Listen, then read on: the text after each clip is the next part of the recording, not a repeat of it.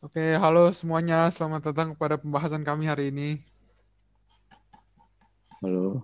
Halo. Halo.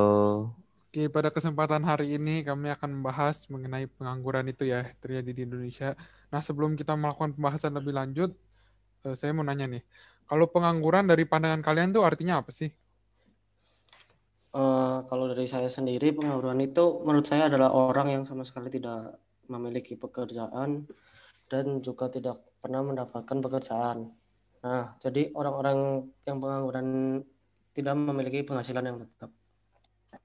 Kalau menurut saya sih, pengangguran itu di mana orang-orang yang ada di jalan itu tidak dapat memiliki pekerjaan, dan terlihat sekali kalau mereka itu tidak bisa menafkahi diri sendiri dan keluarganya juga. Hmm, kalau menurut saya sih, pengangguran adalah orang yang tidak mempunyai aktivitas sehari-hari atau tidak mempunyai pekerjaan yang tetap. Nah, kalau menurut kalian dari tadi masing-masing kan secara garis besar berarti pengangguran itu seseorang yang tidak memiliki, memiliki pekerjaan lah ya istilahnya. Nah, kalau dari pandangan kalian lagi nih, kok pengangguran di Indonesia itu masih banyak ya? Uh, kalau menurut saya sendiri masih banyak orang, kadang masih banyak orang yang tidak mau berusaha, dan para orang-orang itu yang memiliki pangkat lebih tinggi tidak membuka luas lapangan pekerjaan bagi orang yang pengangguran. Jadi gini, kan kita lihat kalau di Indonesia tuh banyak sekali sebenarnya orang yang menjadi pengangguran. Sebenarnya tuh kita bisa sebenarnya bisa berkurang dan akan meningkatkan perekonomian Indonesia. Dan itu pengen banget dong Indonesia seperti itu. Tapi tidak sekarang bahwa di Indonesia tuh sekarang banyak sekali orang-orang pengangguran dan menjadi melonjak tinggi setelah pandemi dua ribu dua puluh ini.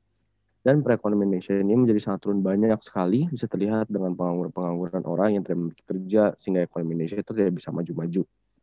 Dan terlihat kalau di Indonesia juga memiliki dua kelas. Itu dua kelas yang paling orang-orang berpangkat atas dan orang-orang yang di bawah.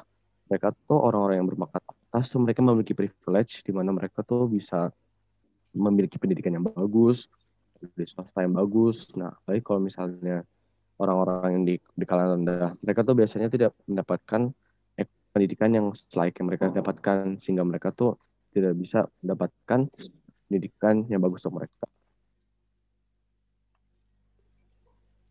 Kalau menurut saya sih dalam dunia ini ada dua, dibagi ke dalam dua bagian, yaitu kaum borjuis dan kaum proletar. Di mana yang kaum borjuis adalah yang kaya dan ketika bekerja dia semakin kaya, dan kaum proletar yang miskin semakin miskin. Orang yang miskin tidak dapat peluang kerja karena kurangnya edukasi. Dan selam, dengan pandemi ini lapangan pekerjaan pastinya ada di diperkecilin karena sekarang orang semua bekerja dengan on, online. Nah, tadi kan ini udah sempat disinggung nih. Nah, tapi kan baru-baru ini di Indonesia ada pandemi ya, ada pandemi covid sembilan belas yang terkena, apa e, mengenai seluruh dunia, dan tentunya Indonesia juga kena dampaknya nih. Tadi kan ada sedikit singgungan ya. Nah, kalau dampaknya terhadap pengangguran ini tuh gimana sih menurut kalian? Apakah makin melonjak atau justru bantu mengatasi pengangguran ini? Nah, kalau menurut saya itu selama pandemi kemarin banyak orang-orang yang di P H K kan. Nah, karena itu adanya pandemi COVID dan beberapa orang kehilangan pekerjaan karena hal tersebut dan menjadi pengangguran. Dan terlihat banget nih kalau di pandemi dua ribu dua puluh ini baik sekali orang-orang yang jadi pengangguran. Terutama terdata kalau di Februari dua ribu dua puluh kemarin itu ada enam koma delapan juta orang loh yang jadi pengangguran, dengan alasan bahwa pandemi ini udah melanda Indonesia sehingga mereka di P H K. Nah, kalau menurut saya pandemi ini membuat kita terdampak sekali bagi orang-orang karena perekonom- perekonomian sudah mulai menurun karena semua toko-toko harus tutup dan harus mulai bekerja online. Dan tentu banyak orang yang kehilangan pekerjaan dan lama-lama orang tersebut menjadi pengangguran. Nah, kalau tadi kan berdasarkan jawaban kalian masing-masing, kalau dengan adanya pandemi ini malah meningkatkan ya pengangguran itu. Nah, dengan tingkat pengangguran nih di Indonesia kan masih sangat tinggi ya. Kita tuh cara bantu ngurangin pengangguran ini gimana ya? Menurut saya itu cara mengurangi tingkat pengangguran di Indonesia itu dengan cara membuka lebih luas lapangan pekerjaan. Jadi sehingga orang-orang pengangguran itu uh, lebih mudah lagi dalam cari pekerjaan.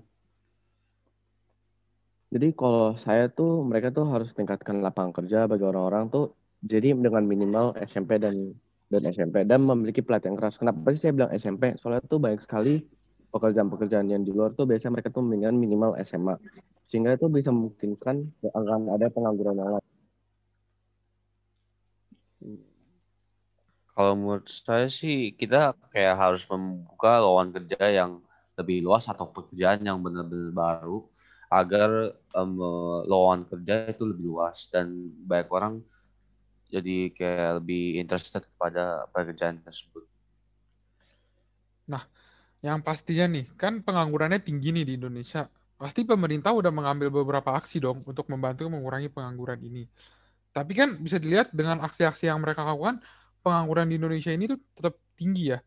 Kalau dari pandangan kalian itu masalah dari ini itu gimana ya? Atau kalau tidak ada masalah, cara untuk lebih meningkatkannya lagi gimana ya? Hmm, kalau menurut saya itu pemerintah sudah memiliki aksi, tetapi yang dilakukannya itu masih kurang maksimal atau kurang menyebar ke seluruh wilayah. Di contohnya cuman memberi lapangan pekerjaan di wilayah-wilayah yang besar aja gitu, nggak di wilayah yang lebih kecil atau terpencil, sehingga eh, termasuknya kurang maksimal. Pemerintah di Indonesia sebenarnya bagus, tapi masalahnya itu mereka tuh belum bisa mempengaruhi para wirausaha supaya bisa tuh menerima orang-orang dan yang yang jadi pengangguran itu. Kenapa sih mereka nggak mau menerima orang-orang itu?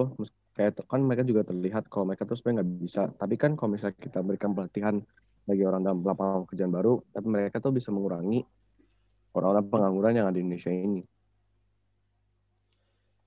Kalau menurut dari pandangan saya sih, pemerintah harus menolong orang-orang yang dalam pedesaan, kayak kota-kota terpencil, karena pastinya ada kekurangan pekerjaan dalam kota-kota tersebut. Nah, pekerjaan di kota, yang kota besar seperti Jakarta, Surabaya sudah cukup luas, dan maka pemerintah harus mulai untuk melihat bagian terpencil di Indonesia. Nah, sekarang saya mau bertanya mengenai seandainya nih, kan dengan sekarang ini sudah dilakukan aksi-aksi tetap tinggi ya, apa sih pengangguran di Indonesia ini. Kalau misalnya nih, di Indonesia penganggurannya nggak turun-turun, masyarakat yang lain tuh bisa terganggu nggak dengan tingkat pengangguran ini, atau orang-orang yang menganggur ini? Atau kalau misalnya mereka terganggu tuh, terganggu dalam hal apa? Uh, mungkin ada beberapa pihak ya yang merasa terganggu dengan adanya pengangguran ini, karena Uh, kalau angka pengangguran tinggi itu mungkin bisa menaikkan angka kriminalitas yang ada juga di Indonesia, karena susahnya mencari kerja untuk mendapatkan uang, sehingga orang-orang tuh melakukan tindakan apapun untuk mendapatkan uang. Uh, banyak sih harusnya orang-orang yang akan terganggu dengan apa sih pengangguran-pengangguran yang di jalan-jalan, terutama orang-orang yang berkelas atas. Karena kan biasanya tuh mereka, orang-orang yang pengangguran tuh kadang mereka meminta-minta duit lah yang di tengah-tengah jalan sambil nungguin orang di jalanan. Dan pasti orang-orang yang yang berpangkat atas tuh pasti akan merasa terganggu dengan keberisikan mereka. Ya, kalau menurut saya sih ada beberapa bagian yang akan terganggu karena bisnis akan jalan terus. Dan pengangguran ya bakal kayak minta-minta terus, dan bagaimana pengangguran menghasilkan duit ya seperti demo kemarin, mengikuti demo agar mereka dapat duit. Nah, demo ini juga kadang-kadang bisa dapat mengganggu beberapa orang, seperti ada orang yang harus mendatangi meeting tetapi jalanan dihalangi karena ada demo.